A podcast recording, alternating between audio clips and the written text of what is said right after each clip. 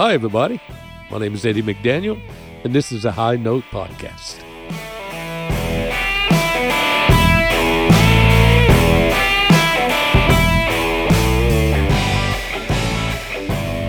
How you doing, Eddie? I'm good. Good, man. It's good I'm to see. good, man. I'm glad glad to come up. Uh, it's uh, it's January, so you've had a, a long season before, A long uh, season. and now we're now we're back to where I can actually sit down, have a conversation with you, and um, uh, and for everybody, uh, I'm, uh, my name is Jesse Hill. This is the High Note Podcast. Uh, Hank is not with us today, and he might pop in later. We'll see. But if not, uh, we miss you, Hank. I've grew up knowing Eddie, his name, everything that he's done. Um, my dad was a big fan of yours because my dad was a local musician. and I was a big fan of his, I too. appreciate it, yeah. and uh and so just getting to sit down with you and talk to you I, I music wise i really want to dive in your inspirations and where you got started uh was it a younger age was it later in life um and just give me your story of what got you into music Well, I was born in San Diego, California. All my relatives lived in South Georgia, a little town called Manchester. And uh, my dad was military, and he took my mom and he took me and dropped us off at my grandmother's house, grandmother and grandfather. Well, you know, my mother decided that she um, she didn't want a two year old at that particular moment. so she uh, she left, and she never came back. And uh, my grandmother raised me till I was uh, almost thirteen. Grandmother, grandfather, and then uh, my dad remarried. He's military. He married a Canadian Navy woman, and uh, he decided, well, you know, he had to have his son come live with him, you know, and I was almost I was pretty much set in my ways at that particular moment. And uh, the whole time I was growing up under the bed, I'll never forget, he had a Gibson 335 guitar under that bed. And I loved that guitar. And he'd have killed me if he knew what I put that guitar through, you know, because I only seen him about every three or four years when he'd come home on leave. So I didn't know him. I didn't know him at all. And then one day he comes and says, Well, I'm remarried now and you're going to have to go with us. And we're going to California. So we went to Alameda, California. And it was the worst experience of my life. Absolutely the worst thing that could have ever happened to me.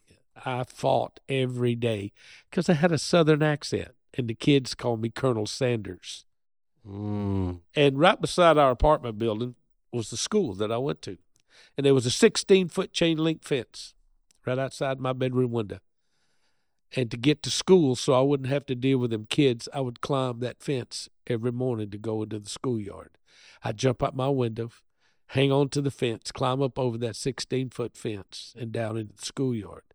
Well, I knew I'd be safe, but it didn't take them long to figure that out. And then they started hanging around out there by my bedroom window waiting on me. But if if I saw them out there, then I'd go around the front, you know. But there was a kid that that I knew there that we p- did particularly like each other, but he played guitar. And I was so intrigued by that. I wanted to do that so bad. He only played like a couple of little riffs, you know, Mhm. but I really wanted to do that. So we moved to Washington State. I stayed up there, I don't know, went to school up there four or five years. And then we moved to Mississippi. Well, Mississippi was like home to me. I mean, I, I never realized why I really liked Mississippi because I always told everybody I had no relatives here. But my great great grandfather's buried at Beauvoir.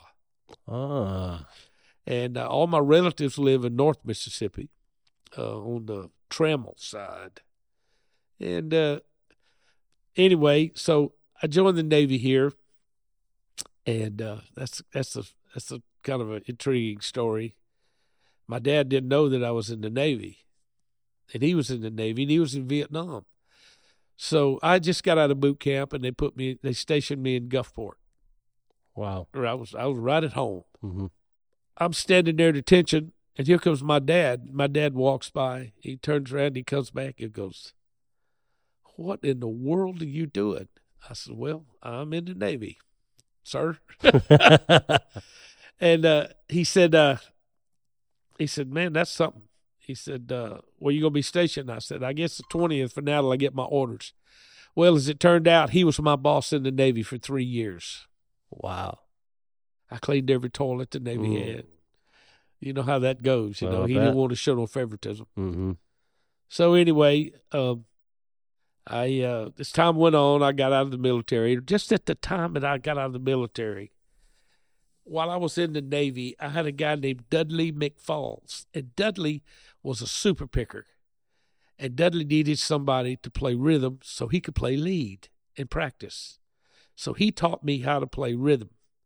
You know, uh, A B C D E F G. You know, he taught me how to do that, and I learned very well how to do that. And so, uh, first one thing led to another, and uh, then I started accompanying myself singing because I've always been a singer as long as I ever could remember. Mm-hmm.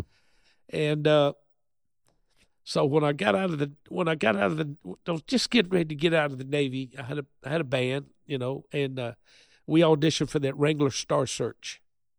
Okay, it was called Wrangler Ace Hardware Country Star Search, 1979, 1980. One of the first ones that that they had.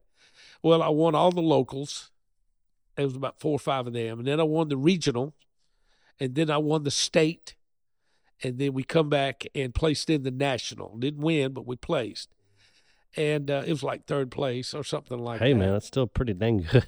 but I got to go to Disney World, and I stayed down there. I stayed down there a couple of years and uh, just playing music, and then I came back and started buying nightclubs. no, you, you said you played at Disney World. What part of Disney World? Just in the in the was it like the uh, park itself, was- or was it? They have they have little afternoon bars, Okay, yeah, yeah, and it was like Backwater Bay.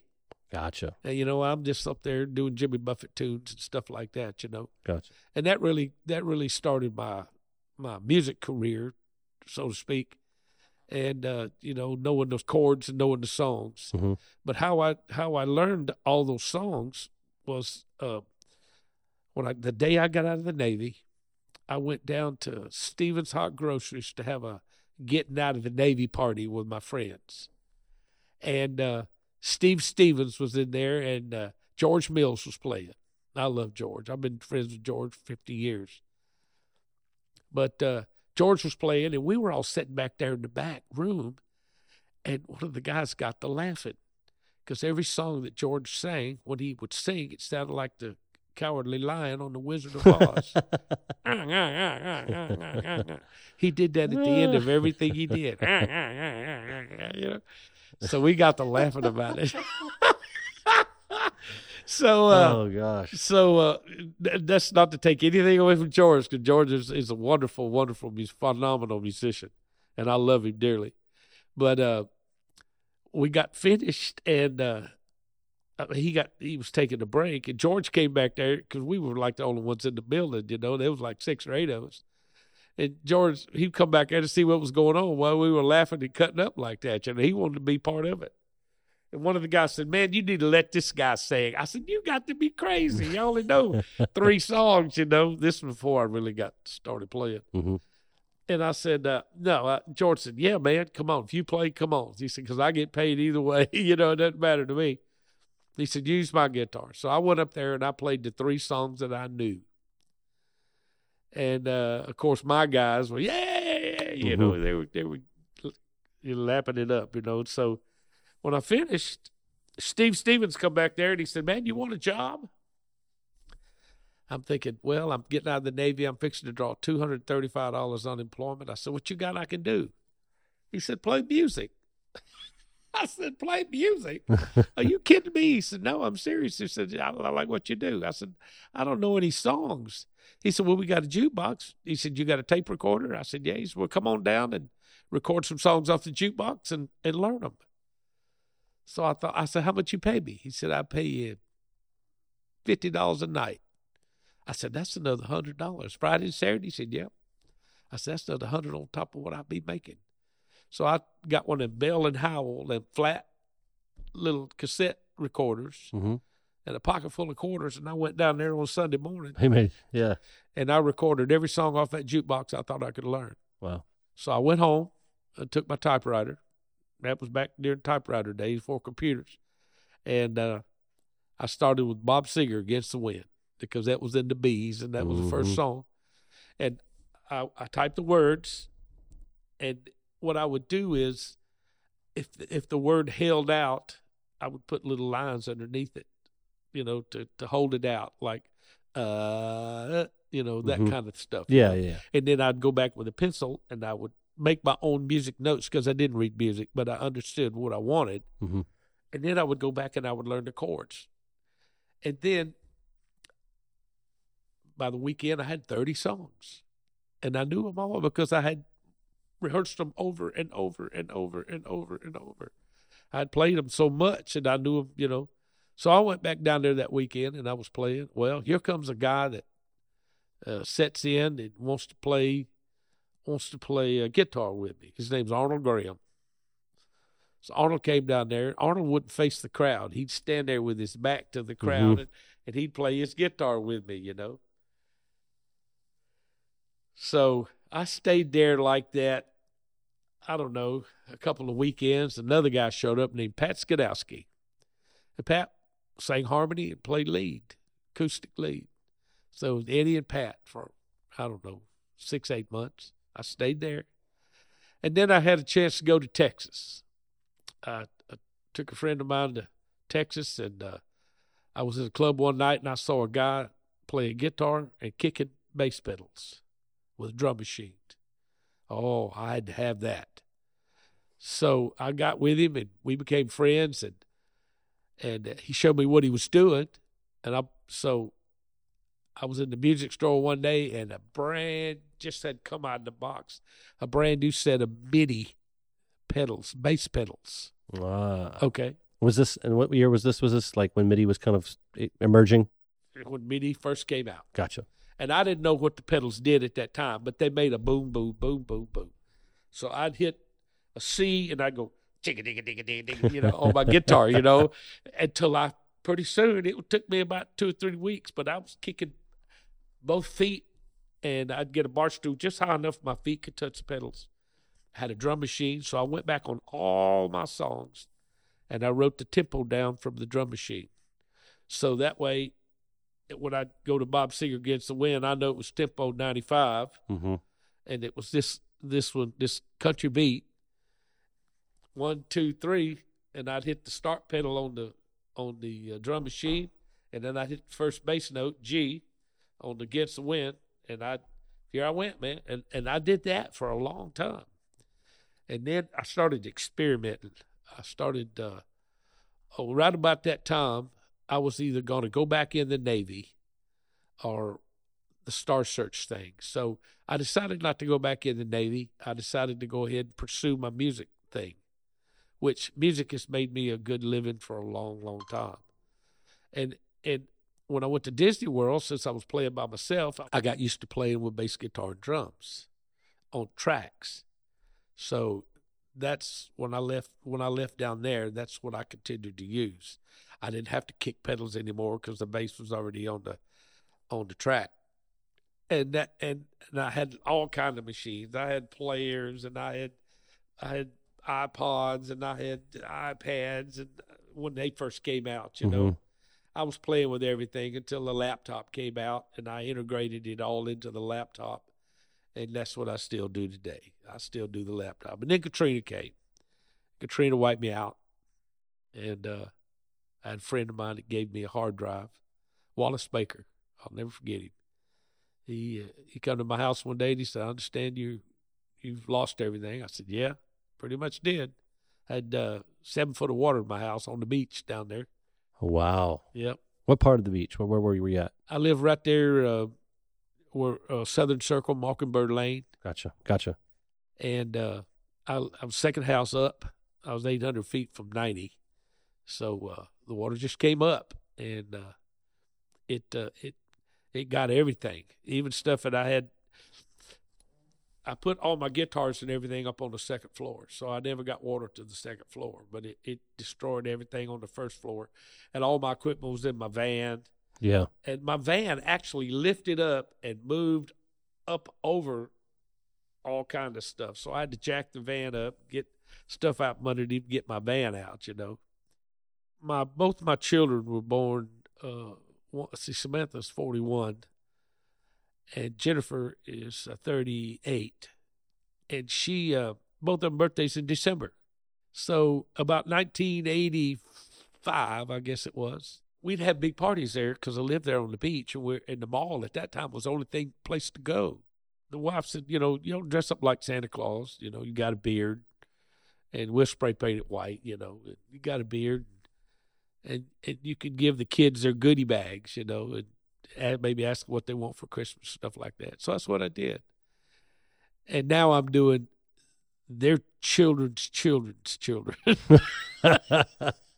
so that's how long I've been doing it. But my wife worked at the Beau Rivage. And she's in a meeting one day, and uh, this was right after the Beau was built. They said they were going to do a Christmas in July. So I had I, I wanted to do the best I could. Anytime I do anything, I want to do the best that I can. So I had a suit made like I thought I would really like and other people would like to see. She sent me to the Beau to meet that guy. And the guy said, Yeah, you'll do. You're fine. You know, I like your suit and everything. I want to, uh, you're not going to take very many pictures because these are all older people and they're not going to care that much about Santa Claus. We took 1,800 pictures. After that, I was I was in with the Beau, yeah. and uh, I've been there 22 years Wow. as Santa Claus. and you you do it right too like you know the gulf coast i mean i don't know if you know this i'm sure i mean everybody that listens is going to agree with me you have become like the official santa claus of in my opinion the gulf south region like nobody touches i mean and you went that extra mile with a custom made costume and uh you know everything that you do and then i've seen you actually i've had the privilege to see you go to do different private house parties and it's not like you just sit there and take pictures with kids. You sit there, you you read to them. Oh, they're you, my audience. Yeah, you sing to them because they're your audience, and then the the parents are the audience of their children enjoying that's the magic of Christmas. So, uh, when I leave a house, my phone starts ringing. When can I get you? Next Oh, yeah. year, year after next, yeah. because I'm already booked next year. Well, I know I know my sister. She every time she's she you have to book, you know, a, a year maybe even two in advance. Like.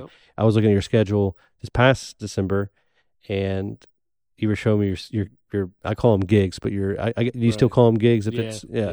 I looked at your gigs, uh, and you were almost full, and I was like, wow, that's Yeah. a that's a good problem to have. It's a good problem, and every time I see a baby, I think, ah, uh, you know, job security. There you go. and uh, that's funny. That's funny. Um, now, music wise, uh, who would you say? I always ask people like, who's your inspiration? A lot of people say the Beatles, Beach Boys. Uh, Eric Clapton was my Eric inspiration. BB King. mhm. I really, I really like the BB King stuff, even though I don't play a whole lot of it. My influence on my on my guitar playing it comes from BB. Did you ever see him live? I did. Matter of fact, I booked him when I was working at Treasure Bay. Oh wow! I booked him for the Blues Fest. I booked him. I booked Kenny Wayne Shepherd on his 18th birthday. Oh gosh! So that's how long ago that was, because he's. I don't think he's about 30 now. And that's the ship. That's the Treasure Bay ship days. That's ship days. That's right. That Yep. before my time. I always every I was a kid, and every time we drive by, I was like, "Oh, look at the pirate ship." Uh huh. But It was, it was gone before I could I went step foot. Treasure Bay before that pirate ship was ever moved over. Wow. And I did I did some things on the ship for the bar that I had to trade beer for to get them to do it because they wouldn't pay for it. Yeah. Uh, one of them was I found out where the sound booth was going to be, and I I asked them to drill a hole under the sound booth for an audio cable. Mm. Well, they didn't want to do it, so I gave one of the guys, one of the workers, a case of beer, and he drilled me a hole, and then he drilled one up behind the stage and they couldn't figure out what I wanted it for. Well, the first night we opened, the guy in a wheelchair came over with his chair, and he dumped. It, he tried to go over the go over the cable hmm that was laying on the floor, and he almost fell out of his chair. Well, the next morning they called me, wanted to know how they going to hide that cable. No problem. I already got it. I already got it fixed. Yeah. Uh, uh, You know, half a day later, we had an audio cable run under the floor That's awesome. because I'd had the foresight to to see that, you know, uh, doing that my whole life, Yeah. and uh, it worked. It worked phenomenally after that. I mean, it was uh, it was a good thing, and I enjoyed I enjoyed Treasure Bay. You know, my uh, my great uncle actually built that building. Uh, it used to be the Sheridan, and his name was F.R. Kimbrough. There used to be a big painting, and my dad always told Roll me that. D'Iberville. Yeah, and uh, and And it so- was a Sheridan, I think. maybe that's what it was. It was it, whatever it was. He he built it because he had um, commercial building. That's what he did in That's Jackson. pretty cool. That's And pretty so every cool. time I passed there, I'm like, oh, you know. But I did, I never got to meet him. It was pa- way past my time, or way before my time. Sorry. So you worked at Treasure Bay, and then when did you? When were you? What year would you say you were a full time musician? And this is all you do after Katrina. after Katrina. Yeah, after Katrina, I decided I wasn't going to go back to them cutthroat casinos. Because when you- you have a job at a casino, everybody wants it. You got a job like entertainment director, it's endless supply of people coming in wanting to take your job. You And let me tell you, I lost my job at Treasure Bay because of a guy named David. So David calls my boss and he says, Look, he said, if you'll pay me the same thing that you're paying Eddie, I have a degree in marketing. I'll come over and I will be your marketing director. Plus, I'll hire entertainment. That'll save you that much money. Okay. So they said, Okay, we'll do that. So Monday and Tuesday are my days off okay, at Treasure Bay. So I'm on the Glen, what's that boat, that sailboat? The Seal, uh, uh, what's the name of that, that sailboat right there at the Biloxi Yacht Club? oh, the schooner isn't. it? Schooner. Okay, yeah, schooner. Yeah, I'm on the schooner and I'm fixing to play music. I'm fixing to hit the first note. And my phone rings. I look, it's my boss at Treasure Bay. Barbara says, You didn't show up for the marketing meeting this morning. I said, There was no marketing meeting. She said, Yeah, we called an emergency marketing meeting. I said, What did y'all discuss? She said, Well, it's not it's it's not nothing you're concerned about now. You're not a team player, so we're gonna let you go. Wow. I didn't know about David. I didn't know anything about he had come down there and made the offer. So they get on the phone after she fires me. She calls David. She says, Okay, you got the job. He immediately gets on the phone, calls his boss, and said, They're going to give me this much money to move me over to Treasure Bay. Do you want to match it? And they said, Yeah, we'll match it. We'll keep you. oh, he's leveraging each other. So he was leveraging. I lost my job, and he stays where he was. And to this day, to this day, he won't hire me to play music over there.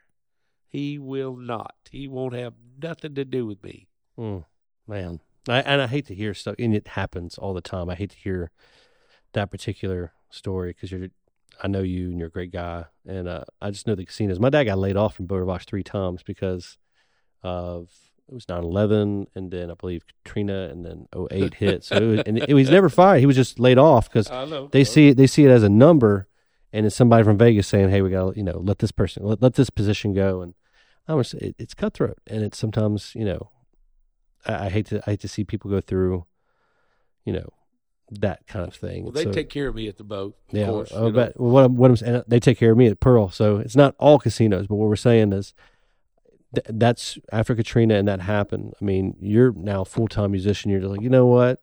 I'm I'm clocking out and I'm going to work for myself. And are you glad that you went that route?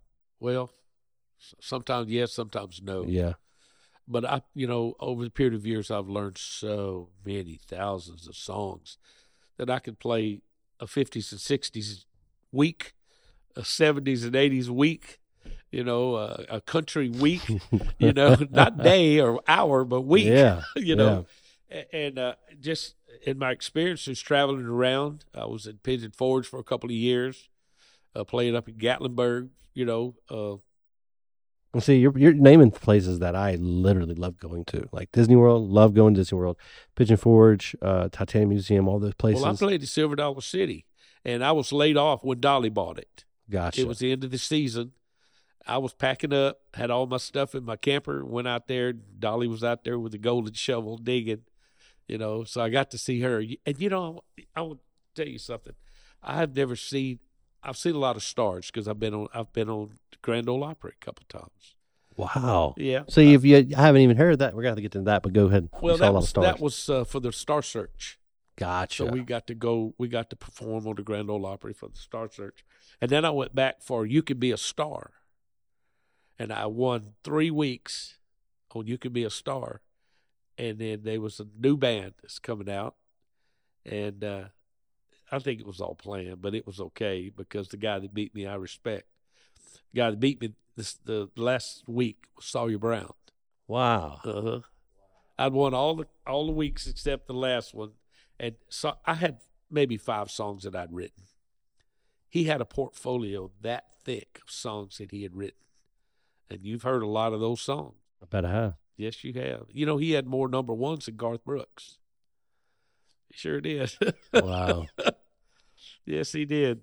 And uh, so I, I wouldn't, you know, I felt like I was in good company losing. You know, yeah. If you're gonna lose somebody, I mean, might as well lose somebody like that. exactly, exactly. And I didn't, I didn't mind. And uh, but that was every time I ever went to Nashville, I was invited. And then, you know, believe it or not, the Star Search, the Star Search thing, I tried to get video, I tried to get information about it, but you know, the the people that that did the Star Search thing, they lost. They lost the building, all the audio, video. They lost everything, either the fire or flood. I don't remember. Back in the mid '80s, they had that big flood and lost everything. Wow. And so there's no information about any of that. Mm. The only thing way I could prove that I was ever there is I have a ticket stub that my pa-in-law bought to get in the building,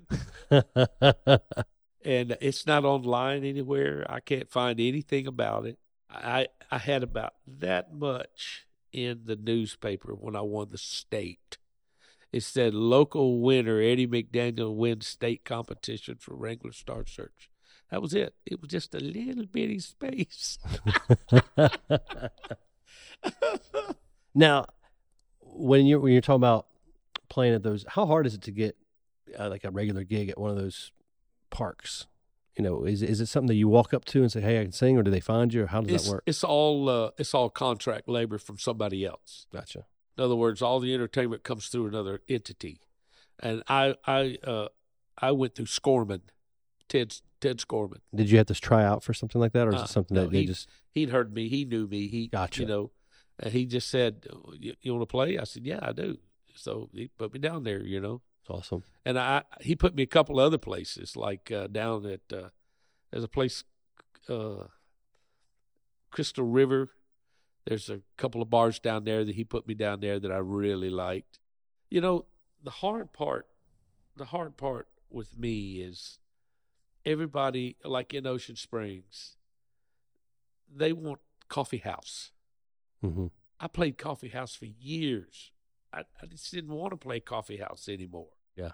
You know, while you sit down there and play guitar and entertain yourself and, and just play, you know, and you know, that's what Ocean Springs likes.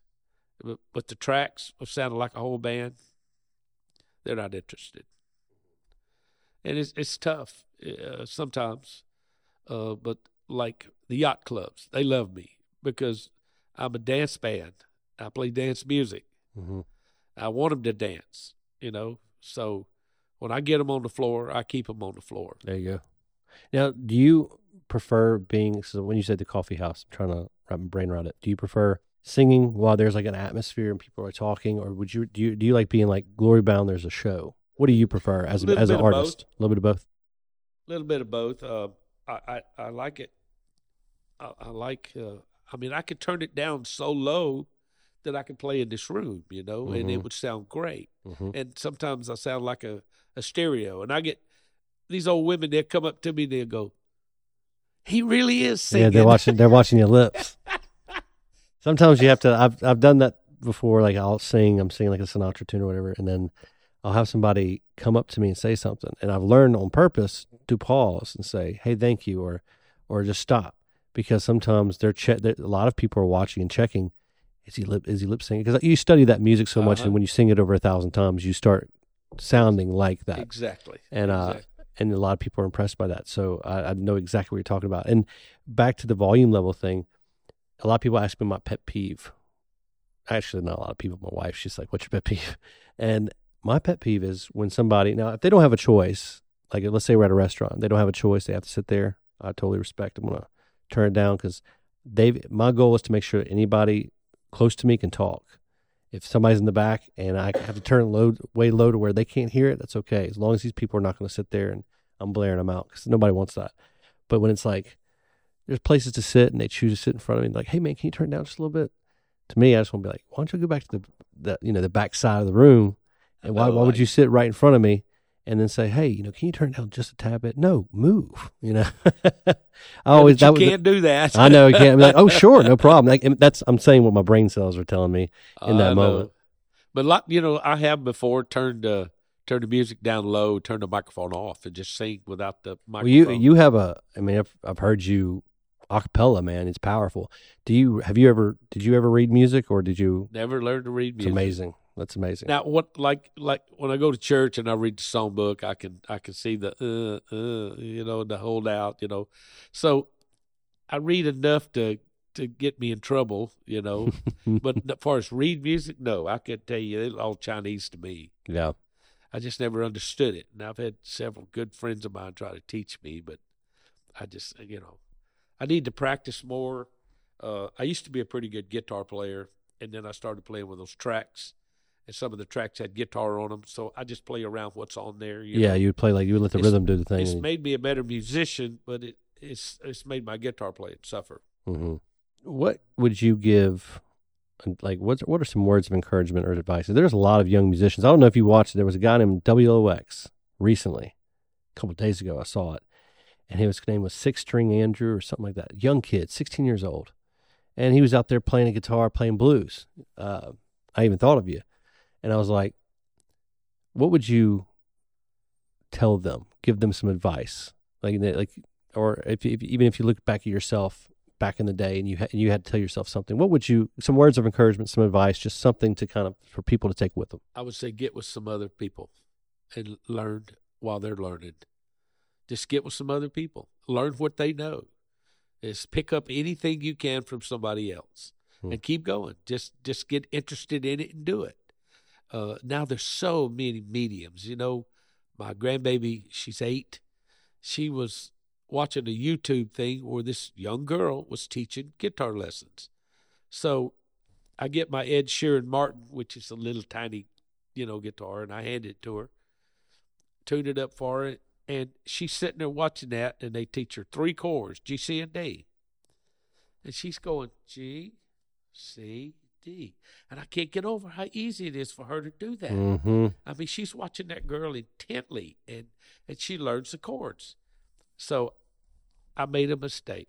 I said, I'll tell you what I'll do. I said, if you'll learn a little more of that, because she sings pretty good. I said, if you'll learn like "You Are My Sunshine," that's those three chords that you're playing. I give you a hundred bucks. If you'll learn that song, she picked. She put it down. She never picked it up again. never picked it up again. Really? Nope. Wow. So I don't know if she was scared of it. She didn't want to do it. How old know. is she? She's you said she's eight. She's eight. She just turned nine yesterday.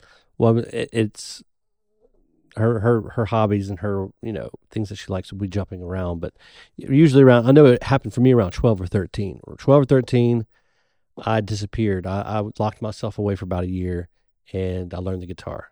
And my my dad always wanted me to learn the guitar, and I was like, I don't want to do that. I want to just sing because I like to sing. And I took one of his guitars, 1976 Fender um, acoustic. It was like his graduation present. I dented it up like a, a dummy, but I mean, I'm sitting there playing, and for about eight months to a year, I had that guitar with me everywhere.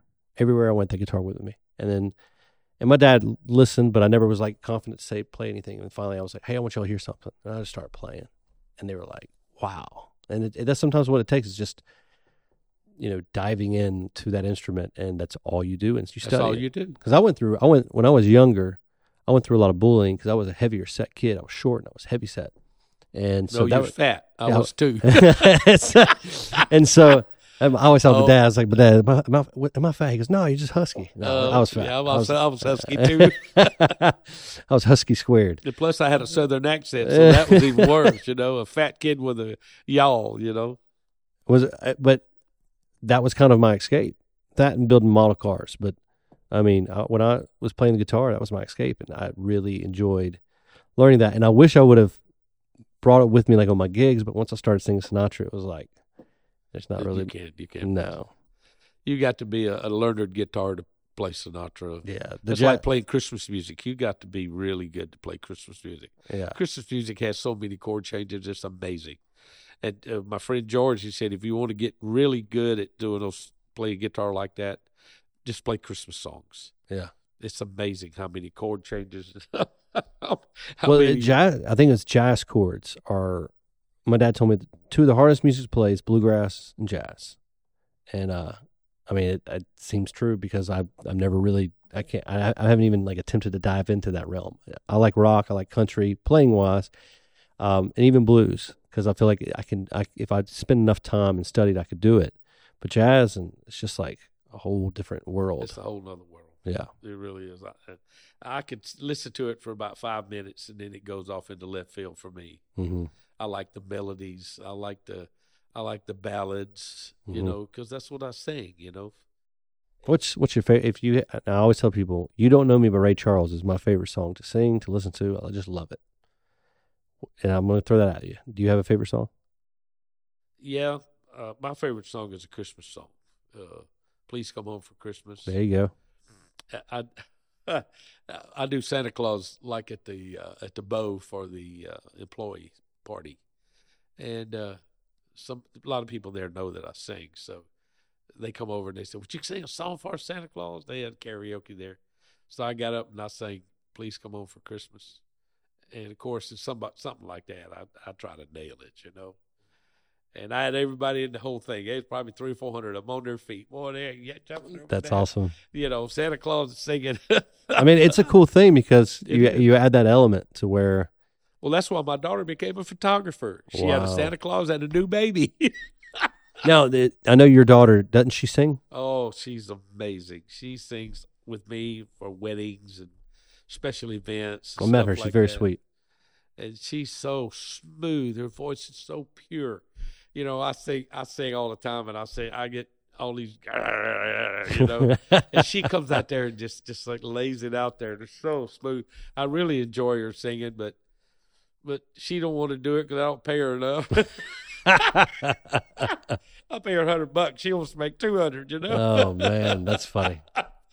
But uh, she started taking pictures, and now she's an avid photographer. Her, uh, Samantha Anderson Photography. Samantha Anderson Photography. Remember that, folks. Yeah, and she does. She takes. I bought her some really nice cameras, and uh, and she does. She does really good. We do the uh, the Gulf Coast Carnival. She does Gulf Coast Carnival Association photos, and uh, yeah, you know, it's a it's kind of a it's kind of a tough thing being Santa Claus because some people can't afford it, some people can't afford it, and I, I have a flat base that I charge, you know, for, Mhm. for that, and uh, and I hate it that that I, I want to, you know, it's on it's it's how I make my living, and now I've started in October doing beach photos. I wear a Hawaiian shirt. That's awesome. I've, I've seen it. I've seen it. and I've started doing beach photos, and I've got a couple of photographers now that are on the on the bandwagon, and so now I do October, and then November is the regular photographers. I have about ten photographers that book me the entire month of November, and then after November twenty fifth, after Thanksgiving, I go into full swing going to people's houses. And of course, you see me. I go in and uh, you know I bring the gifts in in my bag and and show 'em show 'em my reindeer, and we sing Rudolph and we sing Jingle Bells and sing Wish You a Merry Christmas and anything else anybody wants to sing, and then I tell them the night before Christmas from Santa Claus's point of view, which is kind of neat, you know. Oh, you do a great job, and I, you, th- you throw jokes in there and things to where make sure the even the parents can have some humor into Uh-huh. it. It's good. Yep, you did yep. an amazing job. And it's really hard to go into a house and there's a eight month old. That's the only kid in the house, you know. and there's fourteen older people in there, you know. Yeah. So I have to I have to entertain them now. yeah. So I have to change everything up, you know. Mhm. Uh, and uh, it's uh, when I when I was starting to do Santa, I would hire Santa Claus to come to our house for my kids, and they would come in and they would sit down and uh, you know, you take some pictures? Yeah, okay. Uh, Set on, you know, I was kept waiting on them to do something. They would never never do anything. So you know, being an entertainer to start with, it, it, it's it's fun to go in and just take over a house. Yeah. You know, just go in and take over. You know, It's I'm telling you, if you haven't If you have never witnessed it, be sure to, if you can, if you get on the books, hire or visit where you know the Gulf Coast Santa will be, because it's it's a heck of an experience, and I'm I'm grateful. And you know what? Maybe next year when you go to, I think my sister booked you Uh-huh. already. Oh yeah. Maybe I will do like I'll actually capture it. I'll film it professionally and make it look good to where you can have that with you. Because I mean, you've probably done so many, and I think people would really enjoy seeing that. And um, I don't know. I just think it's a cool thing. And I definitely we we have. I've been doing something. I didn't do it this year because my family wanted me to take a break. The past two years, I've done this at home Christmas special. It started from COVID, to where nobody can get out, so you're at home. And I went through different places of the Gulf Coast, and I just filmed me and maybe some other people just singing songs we like. Very Um, cool. and we would record it, and it's like a music video setting. And the second year, it got bigger. We brought in a choir, we did more churches. It was really cool. So this next year, we're wanting to do it. We're still planning it out, but I definitely want to hit you up on that uh, to maybe do. Very please, cool. please come home for Christmas. Who originally sang that song? Who was? It wasn't Well, the Eagles. I do the Eagles version. Yeah, yeah. I like the I Eagles. like Bon Jovi's version. Poncho Poncho, he does that. Yeah. Oh, I got to hear that. It's it's got the hammer drum, you know. I like that. I like that heavy drum because it just seems more. It seems more like a band, Gotcha. You know, and I really liked the band, and I had I had a couple of good bands that that that, that we played a lot, and uh, you know it was uh, it was really cool. I'll let, let let me tell you a story. I was I used to take a protractor. I would start at Gulfport and I'd spread that protractor out as far as it'd go. And I'd start over here and I'd make a circle all the way back to the ocean, from the ocean to the Mhm. ocean. Yeah. And every military base that was in that circle, I would book all the way around. Oh, that's Okay. smart. So I'm I'm back in Biloxi. I'm back in Gulfport because Gulfport's pretty much my home. But I'm back in Gulfport and I'm down at the NCO club one night. Me and Tom are sitting there talking. Tom dead now, but uh, I'm sitting there talking to Tom, and uh, I said, "Tom, you ain't got nothing for me. I can't do." He goes, "No, I ain't got nothing till till next month. This is like this is like uh, I don't know Tuesday or Wednesday night because they started on Wednesday, played played the Saturday." He said, "No, I ain't got nothing." And we sitting there talking, and all of a sudden we hear this, bam, crash, bam, all this screaming and yelling. We looked up on stage, and Mick Kelly had slapped Terry Ryan on stage. they got into it. The whole band was fighting. They were rolling drums, were rolling right across the floor. And Tom looked at me just as just as serious as he could be. Says, "Well, it looks like we got an opening tomorrow night." oh, that's And then funny. I went there and played that next night. Oh my played the rest of the lord, week.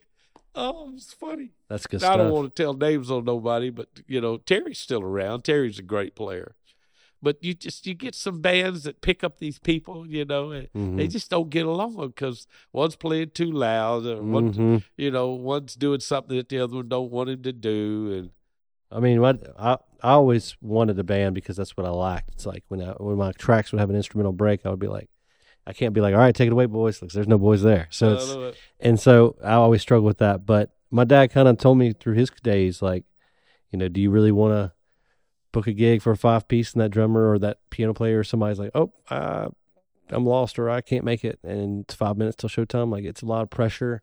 You're dealing with schedules. You're dealing with egos, and so Yep. um, he guided me in a, in a way of that I could make it more of like a business versus you know a passion. Um, I'm I'm passionate about it, but more like a, a dream, I guess you can say. one of the things one of the things that I learned over the period of years is uh, everybody competes. The guitar player wants to be louder than the bass Mhm. player. The drummer wants to be louder than you know. It's tough for the singer to be able to hear himself, you know, and to sing over all that. By the end of the night, you're done. Yeah. You're done. You're you're hoarse. When I went to Disney, they put me a country band, and it stopped right there. And I kept doing this all night, was singing out the side of my mouth. I, I kept saying, my wife said, "You got to quit doing that. You look terrible up there singing with that thing." Wait, so wait, why why why would you be singing out of your mouth? What was it? because I was used to this. I was used to I Ah. was used to a microphone with a with a windshield on it, you know. Oh, so they they gave you one of these ear things. Oh, they no, yeah, they went over my ear and stopped right there. Oh. And I, I kept thinking that I would get louder if I could sing into it.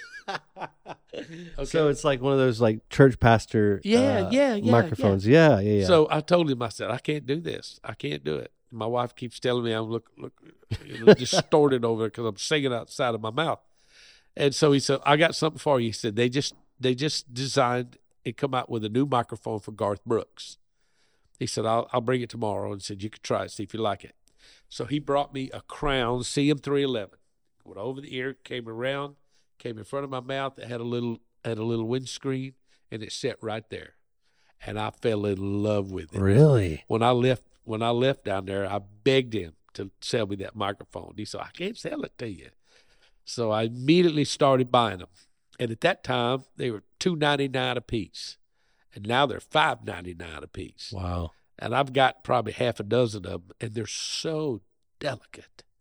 I mean, if you just touch one wrong, it'll break. Mm. You can't drop it. You know, it was, it was designed for Garth to climb up into the attic and you know do all that crap that he did.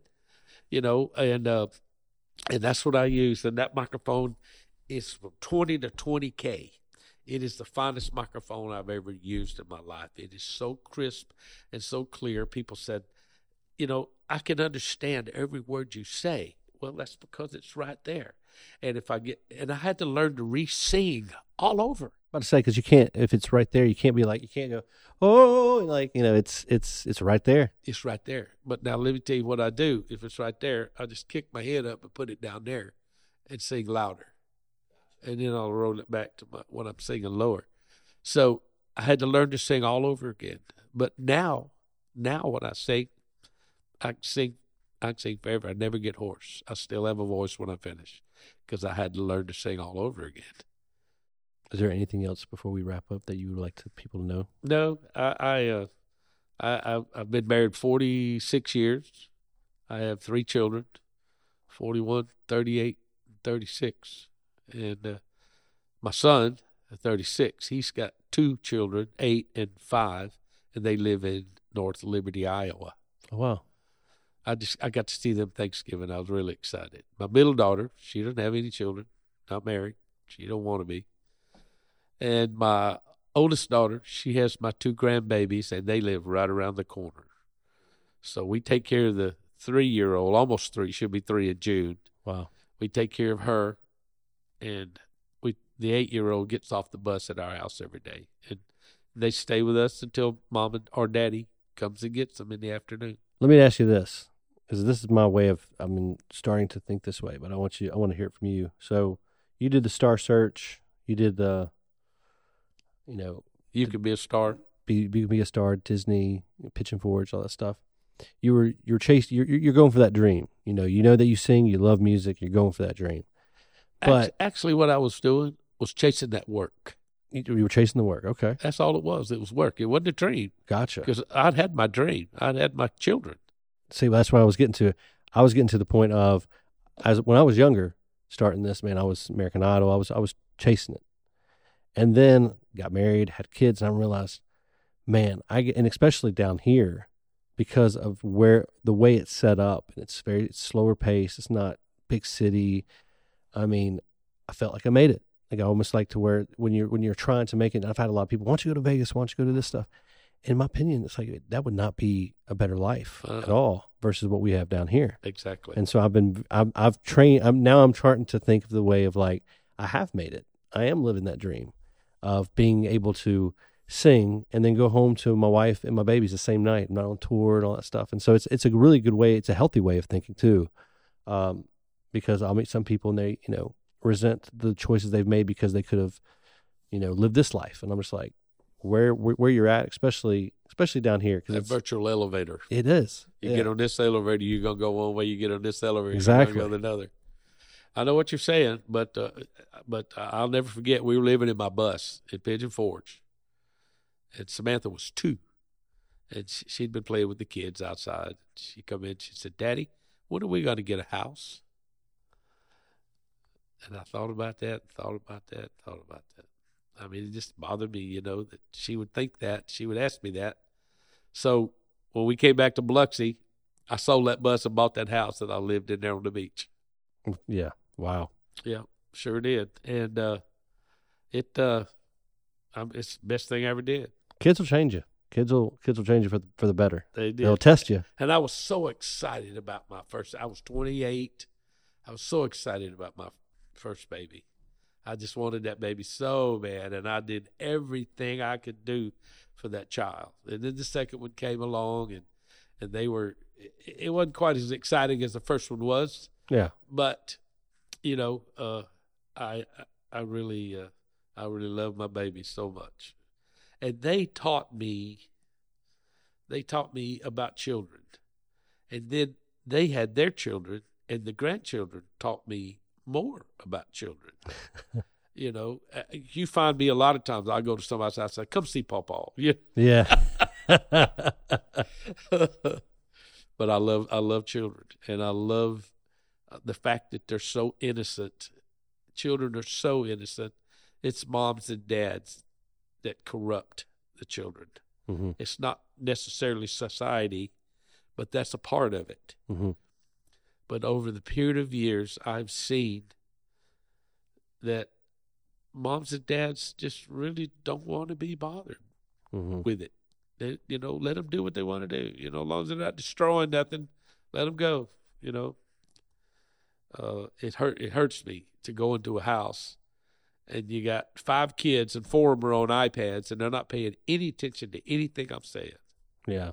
I see that a lot, and uh, I'll see it at gigs too, where you know there'll be, you know, family of four or five, and all the kids have pads. Now I'm not gonna lie, we've we've we have my wife, my daughter has a pad, but we try to make sure that, and Stephanie and I we've started doing this when we get home from work, we put our phones on the charger for two hours and we stay away from it, and I actually have conversations with my daughter and I'll learn things. I'm like, wow, she knows this, she knows that. Like she's all she needs is just that one on one attention and you'll learn something and she'll pick up something from you and she's learning. So it's you know, Silicon Valley, they won't let their children yeah. have iPads for cell phones. They won't let them do any of that. Isn't that crazy? It, it, there's a reason for that. Exactly. Uh, you know, it's it's really a shame. Uh, we're uh, there's a lot of things going on. That thing with the EU, oh man, we're in for a, a big mess. What's going on with you? They're voting on the cities of tomorrow, what their their plans are. You know, Bill Gates has bought Oh yeah, farmland. four hundred thousand acres of land, and then what they're going to do is they're going to put everybody on rations. You're only going to be able to have so much of this, so much of that. I mean, it's coming. It's Mm. coming. They've gotten their foot in the door, and you know, my daughter, she's the worst. Oh, Dad, I don't believe that. You're just, you're just paranoid. You know. You know, I'm I'm not gonna I'm not gonna see it Yeah. you know, but but my grandchildren will, and uh, people better wake up. I agree. I agree completely. I feel like we're we're so distracted with all the things in our lives that you know there's there's certain things that are happening that we. And you walk into a restaurant now, and everybody in the restaurant's on their phone. hmm They they don't know what's going on around them. It's become a. Uh, it's zombified us. I guess you could say. Eddie, is there anything else you want to add? No, sir. Thank you for having me today. Thank you for having for coming, and uh, we're at the 1600 Studios inside of the Mary C. Building in Ocean Springs. Everybody, I'm Jesse Hill, And I'm Eddie McDaniel. and thank you, Eddie, for coming. And uh, stay tuned for next week. Thank you, Jesse. I'll take care.